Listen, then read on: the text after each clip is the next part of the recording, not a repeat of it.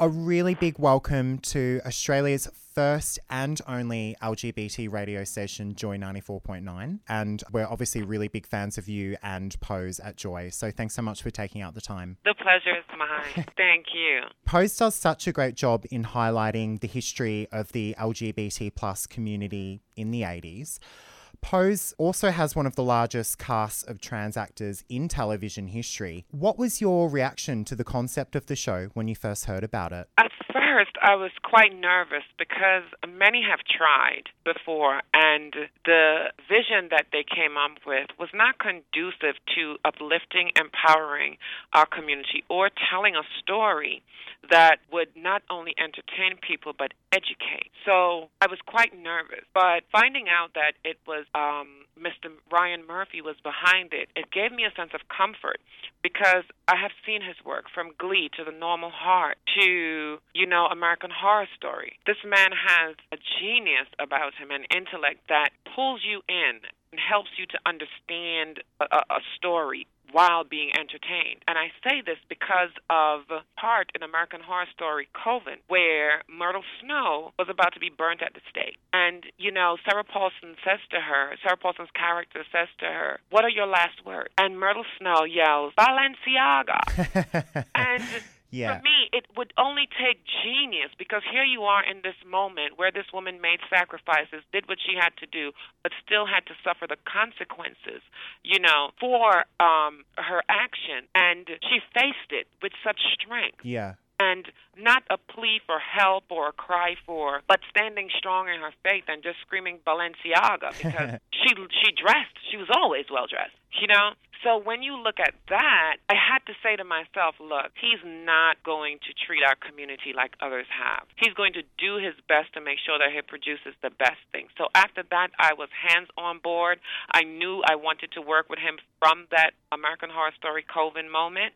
And when I realized I had the opportunity, I just wanted to put my best foot forward. Yeah, absolutely. I mean, you're exactly right. Ryan Murphy really does get it, and he's done a lot of work for the LGBT community. Being on a Ryan Murphy show is such a big deal, and he does such ama- an amazing job at showcasing pop culture phenomenons. Do you remember where you were when you got the call to say you'd got the role? Actually, I was in my house, I believe, and I was jumping for joy. I couldn't believe it. I was hugging my little Yorkie, my son, and just going, "No way, no way!" Because for me, coming from a small island, um, I'm from Trinidad and Tobago, the smaller island of Tobago, and coming from a small island and facing homelessness and facing all these traumas, molestation, rape, I was I, I felt marginalized. I felt like there was no way that I could possibly get out get out of you know this box that people have put me in and now i had this opportunity not only to show my talent but to honor those that actually came before me that taught me that sacrificed for me you play the fiercest character of them all elektra abundance in pose i love her so much i want to be her Thank so you. bad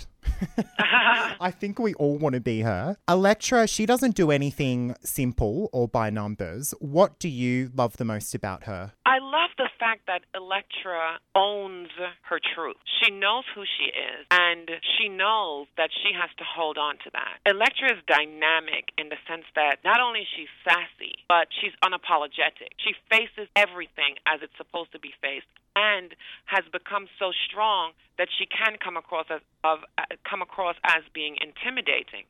But we haven't gotten there yet, and we don't know if we'll ever go there. But when I look at Elektra, I see a woman who has gone through hardship and is now saying to herself, "I have made it." and the ballroom culture, the praise that they have given her, has made her feel like all her hard work is paying off, and she deserves these accolades. So I admire her strength. I Yeah. admire her ability to just to just be strong and to just live in her truth and be happy with that. How much of her do you think is in you? Like, are you ever tempted to just sort of bring that character out in like a random situation and see what happens? Well, actually, it has happened um, recently when I did an appearance at one show, and the kids loved it. Yeah. But Elektra is very far from who I am. Yeah. In the sense of her attitude and she way, the way she brings things across. I more relate to Blanca's character, where I wanted to help. And growing up in the ballroom scene, which I was a part of since 1992, I wanted to help. I wanted to create a house where kids, you know, would go to school and go to work and pursue their dreams and, fo- and, and follow those dreams and make them become reality. You know, Elektra was is more like ballroom is it. That's what you have. That's what you accept, and you keep it and Um, be happy there. Well, it's funny you sort of spoke about that with the houses in the early 90s and all of that because you immigrated to the United States in the early 90s. What a lot of people might not know about you is that you were involved in the drag ballroom scene in the early days. What are your memories from that time? I remember hearing about the ballroom scene, going into finally meeting people that, um, and when I first met these people, I had no idea about ballroom. I had no idea about being the possibility of me being able to to to do my transition and meeting these people they actually saved my life because I was standing on St. Paul Street in Baltimore Maryland and I was about to go on a date and I saw these two sassy people coming up with an entourage and they walk up to me and they started telling me how beautiful I was and I should walk face and because of my height I could walk runway and if I ever were to become you know if I ever were to transition I would probably look like a cross between Naomi Campbell and Tyra Banks and then they put in Grace Jones and and Iman, you know, and Beverly Peele and and all these amazing people. And I felt for the first time that someone was actually seeing me as beautiful. I had never seen myself as beautiful before. And the other thing they did was they saved me from dating someone that possibly going to infect me because the next week this person ended up in the hospital and passed away um, quite quickly. So I look at the ballroom scene as saving my life on many occasions. When I uh, finally walk a ball. You know, they put me together. I walked a ball. Then I came to, I, I went to New York City and I walked there. And from the time I got to the back of the runway, they loved me. There was an adoration, a love. And in that moment and that space, I wasn't thinking about the fact that my family did not accept me and it, was going through, you know, the things that they were going through.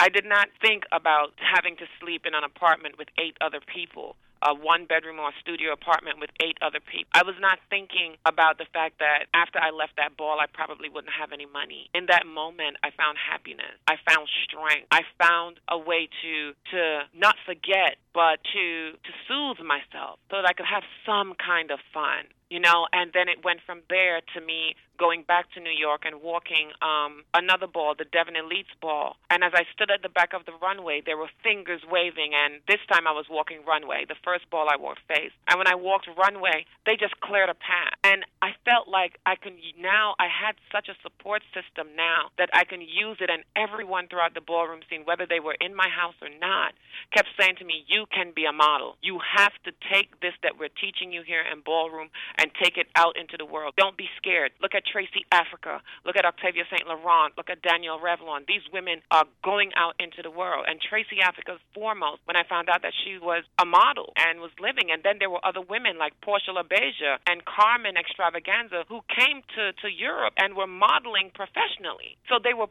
pushing me in that direction. So my fondest memories of ballroom is, is ballroom saving my life. So modeling was was that just sort of something you you fell into with people encouraging you to do it, or do you think that was always in you? That was something you wanted to do when no, you were a small child? No, that was child? always in me. Yeah. From a child, I remember I was walking a fashion show for one of my um, second cousins, who w- were we were a very close knit family. And as we started doing the rehearsals, they kept saying to me, "You're not a girl. Stop walking like that." You know. And I was looking at this one woman by the name of Maxine, and I saw the way she walked and she glided down the runway, and I just immediately fell in love, and that's what I wanted to do. And as I progressed in life, I kept going to little fashion shows, trying to do them, of course, against the approval of my uh, grandmother and, and other family members. They didn't want me in fashion, they didn't want me in dance at all because they felt that was too feminine for someone who is AMAB, which is assigned male at birth. So, yeah, so it was always in me. I just never thought I could achieve it until people in ballrooms started making me see that I could, and even some of them gave me opportunity, introduced me to people. These shows weren't paid, but I got the opportunity to go out there and show what I could do, and then it led to other things. And I don't know if you know this saying. It could be Australian, but uh, the proof is in the pudding because Oh my God! do you know that? yes. you? I mean, you've been compared to Naomi Campbell, so you're amazing. Thank I, you, I actually think you, you. I actually think you're better than Naomi Campbell. I'm a really big fan of Naomi Campbell. Listen, I, but I, I will tell you this, okay? Naomi's the queen. yeah. Okay, she is the queen. She will always be the queen. And I am just honored that people actually think of me in that aspect Yeah. because that is one of the highest accolades a person can achieve to be compared to Naomi Campbell. That woman is dynamic. She tells a story just from stepping onto the runway. Her face, her oh my gosh, she, her body language. She she's absolutely amazing. Mm. And I've always looked up to her. Yeah. She is the queen, Yeah. you know, as I, as I was saying. She's the queen of runway. The way she carries herself, the way she enters that runway with that strength, that that I know who I am and I'm going to tell this story in 30 seconds as I walk back and forth and just allow you to just be a part of my space. Her presence is just so phenomenal. So I definitely look up to her and I I think it's an accolade that people even compare me but I am nowhere near Naomi Campbell. She is the queen mother. Have you got a favorite designer that you've ever worked with? I did see you working with the Blonds recently, and you you just look stunning in that corset. Thank you. Is I um I'm a simple woman. yeah. And so I love all things. I don't have a favorite really. I just uh because I have different days. And so some days I would want to be maleficent as they put me in uh the blonds. And Yeah. then other days when I work for Adrian Alicea, I just want to be free and carefree. So um for me, especially where designers are concerned, if I were to have a favorite, that would probably limit me from being able to experience the vast talents of so many designers across the board. And I guess wearing clothes is like telling a story and embodying a character. So I guess it all depends on the mood you're in, like you say. Exactly, you're absolutely right. When are you starting production on the next season of Pose? Well, we have absolutely no idea. Mr. Murphy is a very private person. Yeah. Therefore, we're just, well, I can't say we. I am just ecstatic and hoping that I am in season two. but um, yeah, we have no idea when we are going to to uh, film. now you are you're currently in Sydney right now. Yes, I am. This is your is this your first time in Australia? This is my first time Yeah. in Australia, and I must tell you, it is so beautiful. And FX um, and Foxtel have Foxtel has been so amazing. My room overlooks the Opera House, Oh, overlooks amazing. the harbor. It is so beautiful. I never thought in a million years anyone would acknowledge me to the point where they would think that comfort is something that I should have. Well, I I think you deserve it, Dominique. So I think you they've made so the right much. decision. I'm just thinking next year we should get you here for the Sydney Mardi Gras. Oh my gosh, I would love that. I think Pose should just have a float. oh my gosh, that would be awesome. Before you go, because we are running out of time, what is what's next for you? I am just right now. I'm doing a lot of uh, appearances and working, still working with uh, the ballroom community to, towards uh, visibility. And I'm also working with uh, Destination Tomorrow. I just became a board member. I was their director of programs for, um, and had to leave when I signed on to Pose and realized that Elektra was actually going to take most of my life, most of my time. So, as director of programs for this nonprofit organization, which was trans founded and trans led, called Destination Tomorrow, located in the Bronx, I um, will continue to work with them as as a board member and uh, continue to do appearances. Probably uh, throw a ball in the near future. Maybe I can come to Australia and, and throw a ball here.